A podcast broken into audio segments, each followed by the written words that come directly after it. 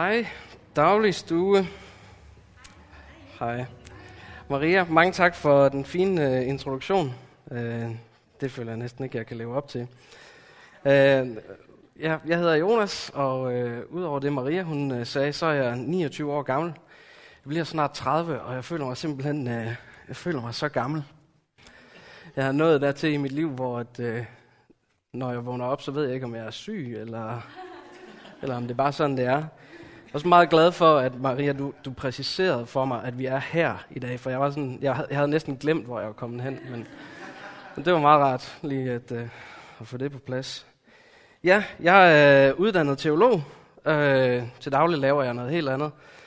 Øh, jeg, laver, øh, jeg driver et lille firma sammen med min far. Vi bygger specialmaskiner til trykkeribranchen, så så jeg, jeg har fuldtidsjob, og jeg har lige købt hus, og skal tage stilling til, hvilket realkreditlån jeg skal tage og sådan noget.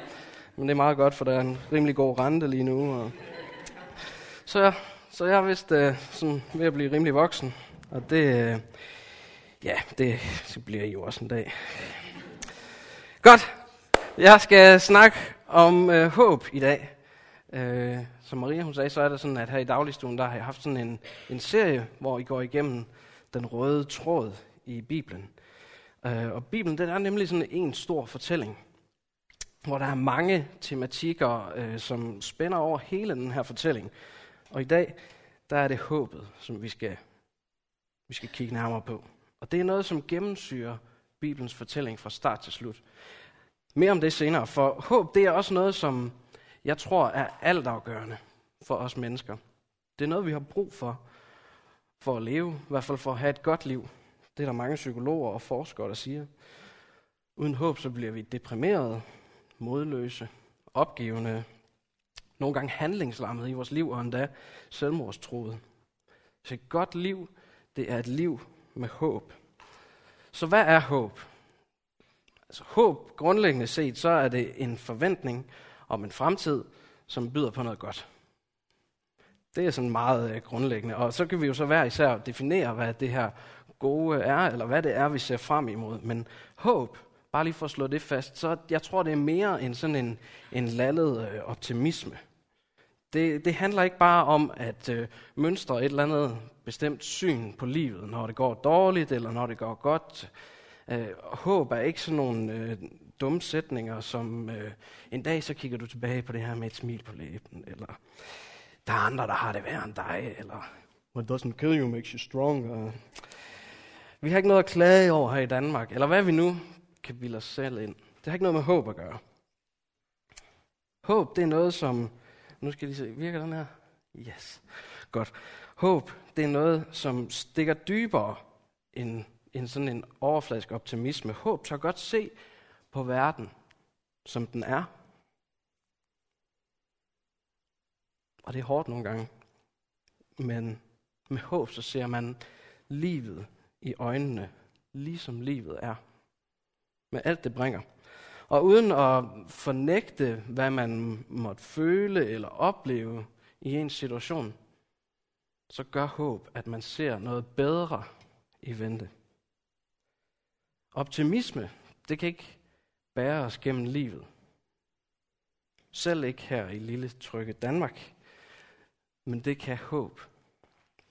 Og inden, inden vi går videre, inden vi sammen skal prøve at opdage, hvad det er, Bibelen har at sige om det her, hvad, hvad det Bibelens fortælling mener, at vi kan håbe på, så skal I lige bruge tid med den, eller dem, som I sidder ved siden af, og prøve at sætte ord på, hvad det egentlig er, du håber på. Hvad er dit håb? Hvad er det for et håb, der driver dig gennem livet? Når det er svært, når det er godt. Go. Okay, godt. Fedt. Okay, store spørgsmål her i aften. Men det vi nu skal, det er at se på det håb, som løber som en rød tråd igennem Bibelens øh, fortælling. Og jeg spoiler det bare lige med det samme. Håbet i Bibelen og dens fortælling, det er altid knyttet til en person, nemlig Gud selv. Håbet det er altid knyttet til Gud og der, hvor han er. For Gud, han er håbets Gud, Og der, hvor han er, der er der håb at finde. Så lad os prøve at finde Gud i fortællingen, for hvis vi finder Gud, så finder vi håbet. Og vi kan jo begynde i begyndelsen. I begyndelsen var Gud, siger Bibelen. Og der var han. Og så skabte han verden. Han skabte himlen, jorden, planeten, universet. Han skabte rammerne til vores liv. Han malede de store penselstrøg og de små detaljer. Og han satte gang i den her fortælling, som er vores liv. Og så så han, at det var godt. Det siger fortællingen mange gange. Det var, det var rigtig godt. Det var virkelig fedt. Det Gud, han havde lavet, det var perfekt. Og sådan var det for en tid. Men Bibelens fortælling går sådan, at der var noget ondt, som fik indpas i, i den verden, som, han, som Gud egentlig havde skabt, uden noget ondt. Guds fjende, han lokkede ligesom mennesket til at begå oprør mod Gud, og den idé synes øh, Adam og Eve egentlig var meget fed, så de idé, det gik de med på. De var villige i det her oprør. Og pludselig, så var det, der egentlig var ret godt, egentlig var ret fedt, det var blevet inficeret med noget. Det onde, synden kalder Bibelen det. Synden, det var nu en del af det Gud, han havde lavet. Pludselig var mennesket på afstand fra Gud. På afstand fra de dyr, Gud havde skabt, og, og det var lige pludselig hårdt at, at vågne op om morgenen. Hvor vi før levede sådan tæt med Gud og i harmoni med ham, så levede mennesker nu på afstand af ham. Og det var ikke fordi, at Gud han ikke ville have fællesskab med, med mennesker. Men nu hvor mennesket ligesom havde fået synden ind i verden og havde pådraget sig selv synden, så, så kunne det ikke være Gud nær på samme måde. Øh, Gud han er på en måde ligesom, ligesom solen i det her han scene. Altså, han, han giver os liv, han giver os varme, og det er godt, men hvis man kommer for tæt på, så brænder han. Så det her direkte forhold helt tæt på Gud, det kunne mennesket ikke have længere, da synden kom ind i verden. Det er det, Bibelen fortæller. Og den forklarer os igennem sin fortælling, hvorfor vi ser ondskab i verden, hvorfor vi oplever at være onde mod hinanden, hvorfor vi oplever, at nogen er onde mod os, og hvorfor vi oplever det onde i os selv. Der er noget, der er gået galt. Det var ikke sådan, det skulle være. Og den her synd, den adskiller os fra Gud. Så når vi hører den her fortælling, når vi læser den, eller hvad vi nu gør, så er det helt åbenlyse spørgsmål, vi skal stille os selv som tilhører af den her fortælling. Det er, jamen hvad for et håb har jeg? Hvad for et håb har vi for at vende tilbage til det helt gode, som var i begyndelsen? Tilbage til Gud og hans oprindelige tanke med alt det her. Hvilket håb har vi for at vende tilbage til den tilstand, vi finder i begyndelsen, hvor menneskets forhold det var så tæt til Gud, at de levede sammen med ham i det, Bibelen kalder Edens have. Det her perfekte, fredelige sted. Fortællingen den fortsætter i hvert fald sådan, at Gud han i hvert fald ikke gav op på os mennesker. Han var ikke færdig med at fortælle. Han var ikke færdig med sit skaberværk. Han havde en plan for, hvordan den her historie, han havde sat i gang, den skulle ende. Gud han udvalgte et folk, som I også har hørt om i den her serie, og det folk skulle være hans folk.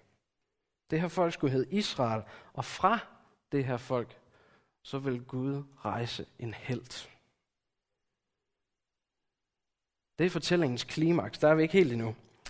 For før vi når dertil, så gjorde Gud sådan, at hans, hans folk de kunne godt være sammen med ham på en, på en lidt anderledes og lidt mere besværlig måde end i haven.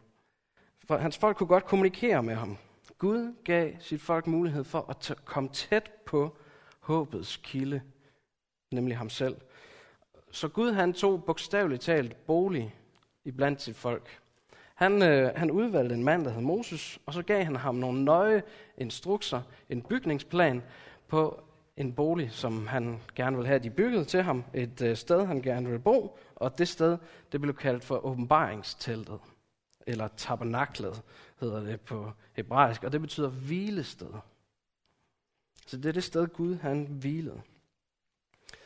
Og På det her tidspunkt, så var Israel sådan et nomadefolk, der rejste rundt og boede i telte, så det gjorde Gud også.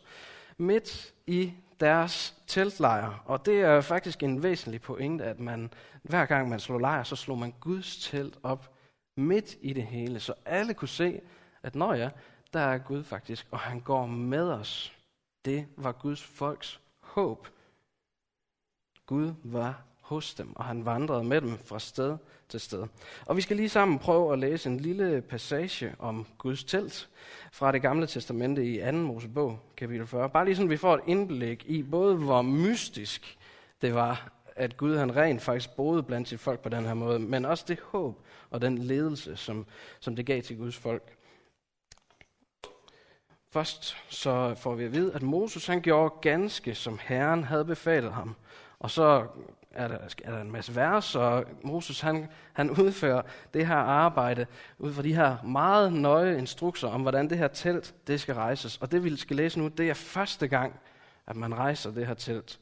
Og så står der bare, skyen dækkede åbenbaringsteltet, og Herrens herlighed fyldte boligen.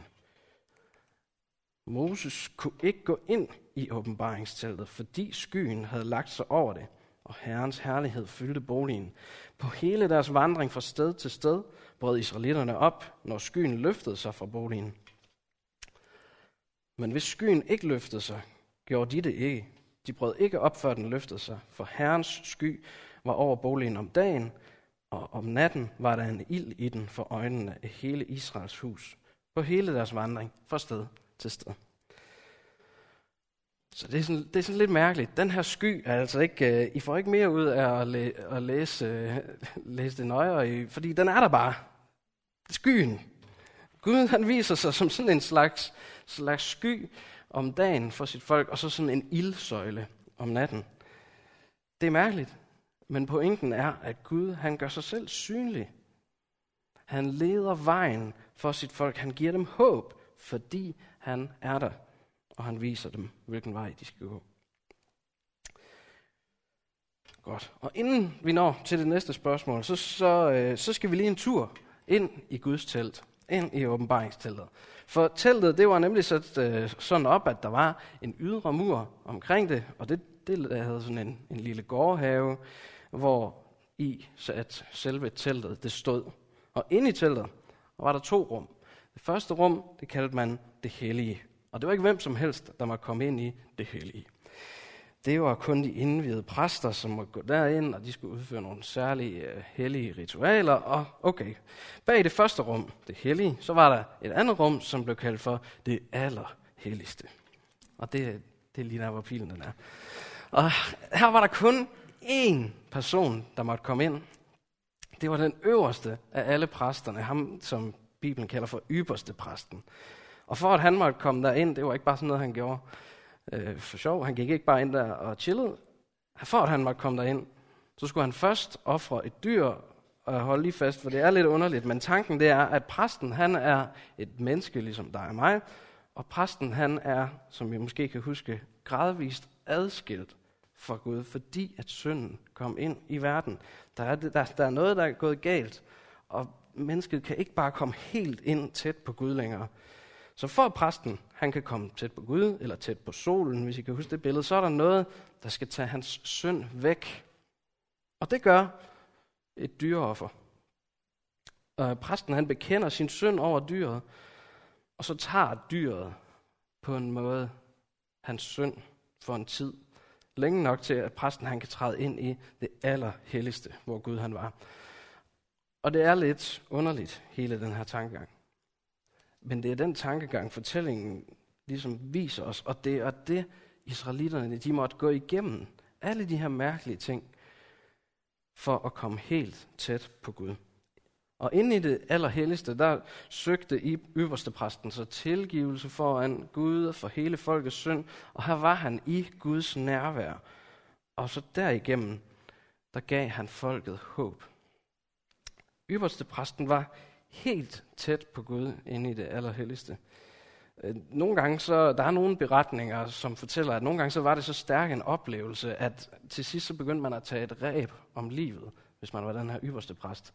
Og så gav man det til sin præstekollega, fordi nogle gange så gik der lang tid, før de kom ud, fordi det simpelthen var så overvældende en oplevelse. Og så hvis der gik lidt tid, så trak man ypperste præsten ud, så han ikke lå derinde og besvimede, eller hvad han nu gjorde. Det var voldsomt det her. Guds nærvær, det var på en gang virkelig skræmmende, men også fyldt med håb. Okay, nu har vi været forbi en masse abstrakte tanker og begreber, så lad os prøve at se, om det ikke øh, kan blive lidt konkret. Det ved jeg ikke, om det kan, men øh, vi kan prøve. Måske er det noget, vi kan genkende fra vores eget liv, det her med at opleve noget, som er på en gang skræmmende, eller måske bare fredfyldt, eller fyldt med håb. Sådan en, en mærkelig åndelig oplevelse. Det er ikke sikkert, at du har fået bundet et ræb om livet og skulle trækkes ud igen. Det tror, det tror jeg ikke. Men jeg tror helt sikkert, at eller helt sikkert, lur mig, om ikke I kan sætte ord på en eller anden åndelig oplevelse, I har haft. Hvad oplevede du? Gav det dig håb? Gjorde det dig bange? Tror du, det var Gud? Prøv øh, sammen lige at sætte ord på en åndelig oplevelse. Okay? Okay.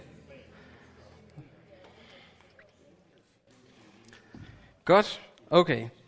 Nu har vi sammen set, hvordan forholdet til Gud er blevet problematiseret helt vildt på grund af, af synden.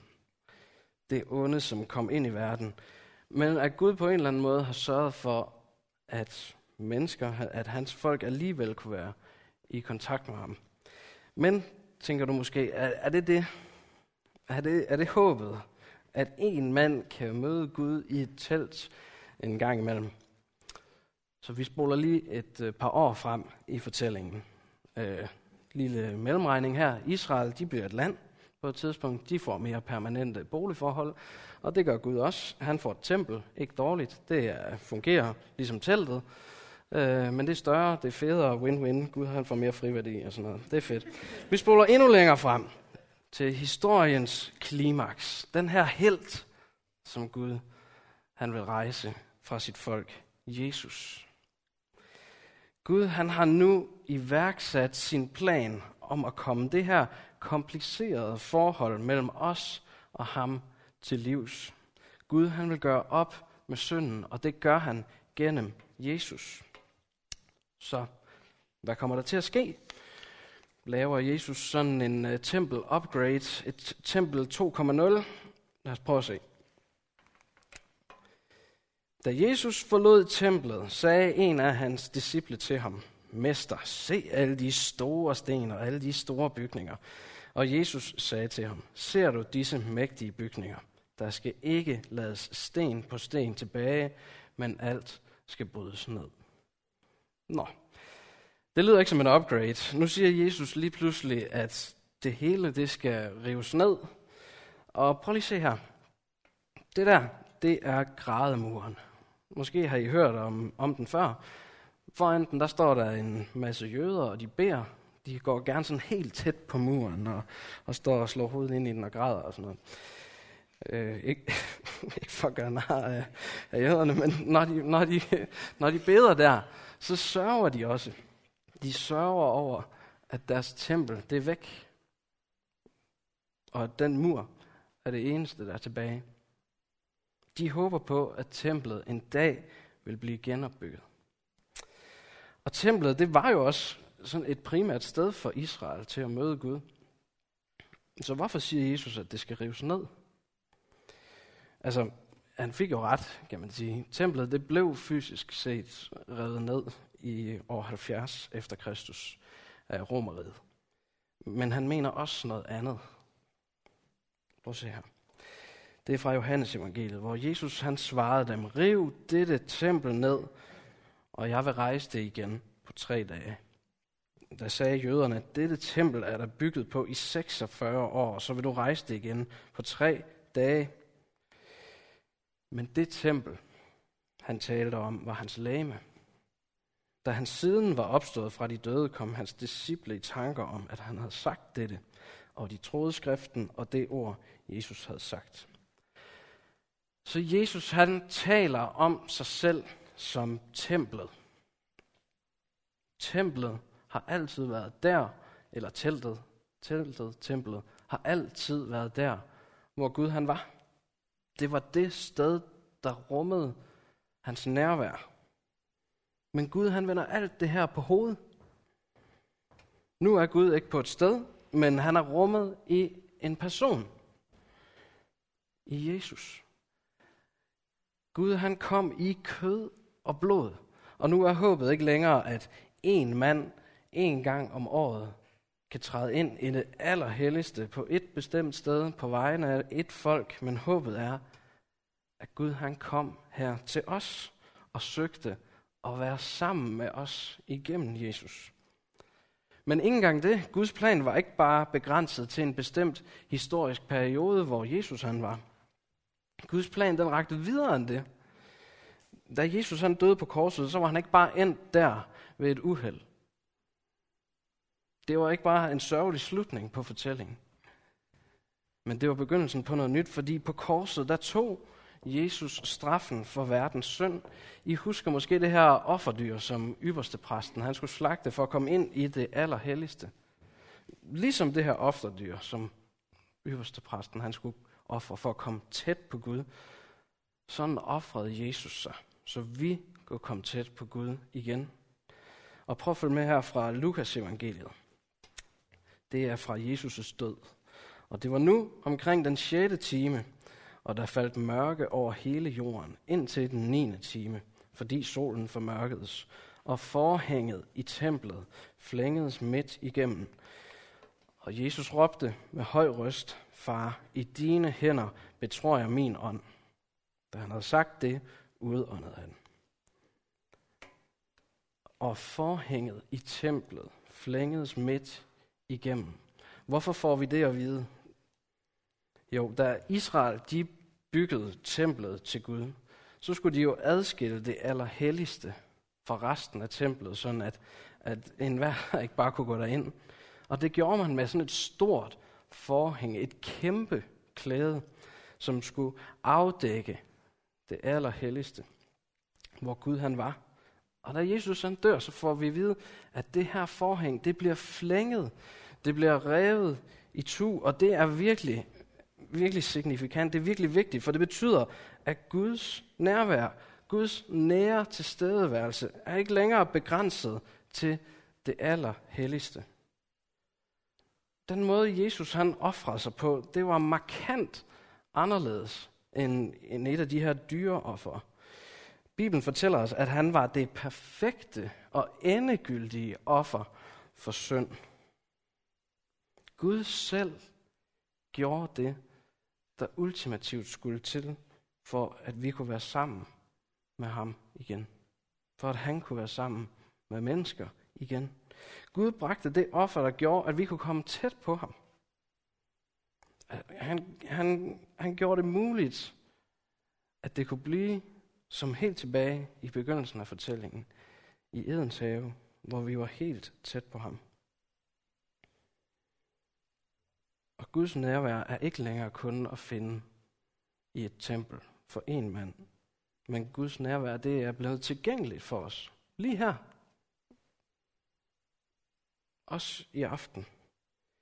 Det hvilested, som startede i Edens have, og så bevægede sig til åbenbaringsteltet, og så til templet, det er nu et helt andet sted.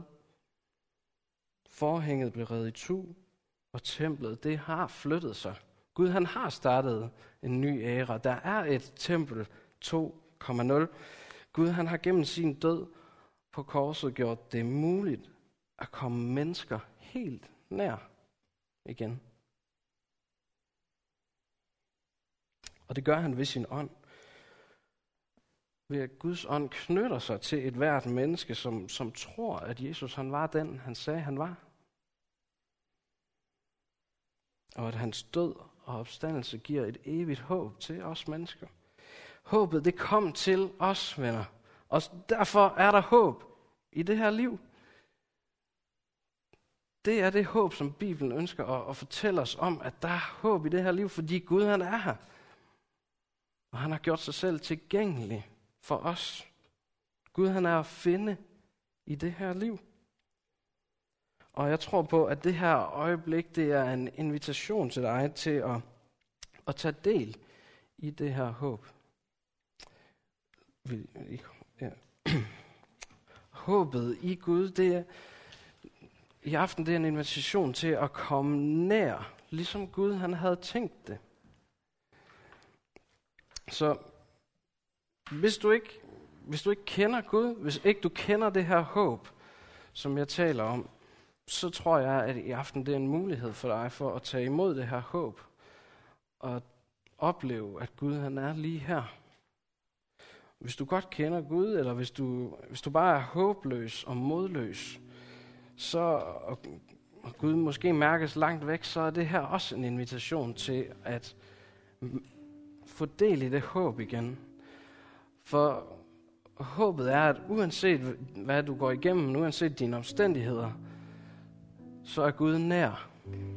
Så er, så er Gud tilgængelig for dig. Og ligesom at, øh, at Gud han var i åbenbaringsteltet i ørkenen, når at, at israelitterne de gik fra sted til sted, og han viste dem vejen, så kan han på samme måde vise dig vej ud af et mørke, du måske oplever, eller forvirring, eller hvad ved jeg. Gud han er tilgængelig, og det, det gør, at der er håb i det her liv. Et håb så stærkt, at det kan overvinde døden. Så vil I ikke prøve at, at lige rejse jer op sammen med mig? Øh, i, nogle gange så gør vi sådan noget i, øh, i kirken, hvor vi løfter vores hænder. Det kan man gøre på mange forskellige måder. Det kan man gøre sådan, man kan sige, se, øh, der er sådan en øh, komiker, han har lavet sådan forskellige øh, øh, måder, man kan løfte sine hænder på. Man kan se, se, jeg har fanget en stor fisk, den var så stor, den kan være rigt, eller jeg holder et stort flat screen tv, eller man kan også øh, løfte hænderne over hovedet som sådan et, et tegn på, at Gud nu overgiver mig til dig.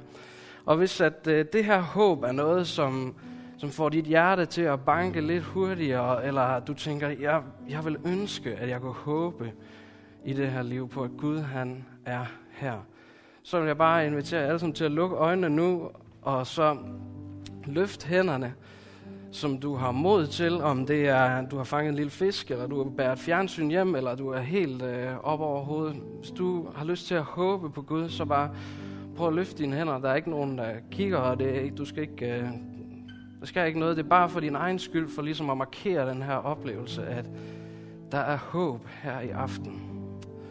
Og så beder vi bare, Jesus, tak for det håb, vi har i dig. Tak, at du har overvundet død, du har overvundet det onde, du har overvundet synden, og vi kan være helt tæt på dig igen. Og jeg beder bare for enhver, som løfter hænderne i aften, om at de må opleve dit nærvær. Dit fredfyldte nærvær. Jeg beder om, at du må indgyde håb hos dem, som er modløse og har mistet håbet, som oplever et mørke i det her liv. Jesus, tak, at du vil tænde et lys nu hos dem. At du vil lede dem ud af ørkenen, at du vil lede dem fra sted til sted, du vil tage dem i hånden skridt for skridt og indgyde dem håb i hjertet, mens de går med dig.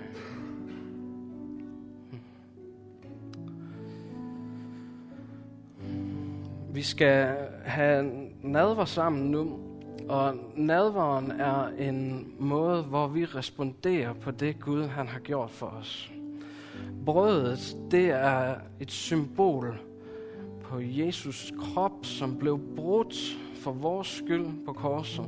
Og vinen eller saften, eller hvad det nu er, det er et symbol på det blod, som flød fra Jesus krop. Og når vi tager del i nadveren, så, så siger vi, Gud, jeg tror på det håb, som du har stadfæstet i det her liv. Så hvis du går hen og tager nadver, så er det en respons på det her budskab. Det er en respons på, ja Gud, jeg tror på det, du gjorde på korset. Og hvis ikke du tror på det, så er det helt fair. Men så, så bare lad være med at, at tage del i det. Det er helt okay. Men det er en respons, vi gør, hvor vi siger, Gud, jeg tager imod det håb, som du har givet mig. Okay.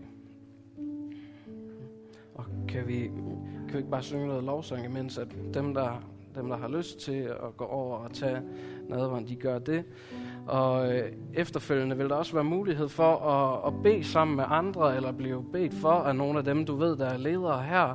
Og hvis du har rækket hænderne op øh, i, øh, sådan, i håb, så, så, så del det med nogen. Især hvis det er noget, du har gjort for første gang, så del det med nogen. Du kan ikke, du kan ikke være kristen alene. Det er ikke meningen, at vi skal være kristne privat eller alene. Så del det med andre. Del det med nogen, som er måske er lidt længere end dig, eller er lige ved siden af dig.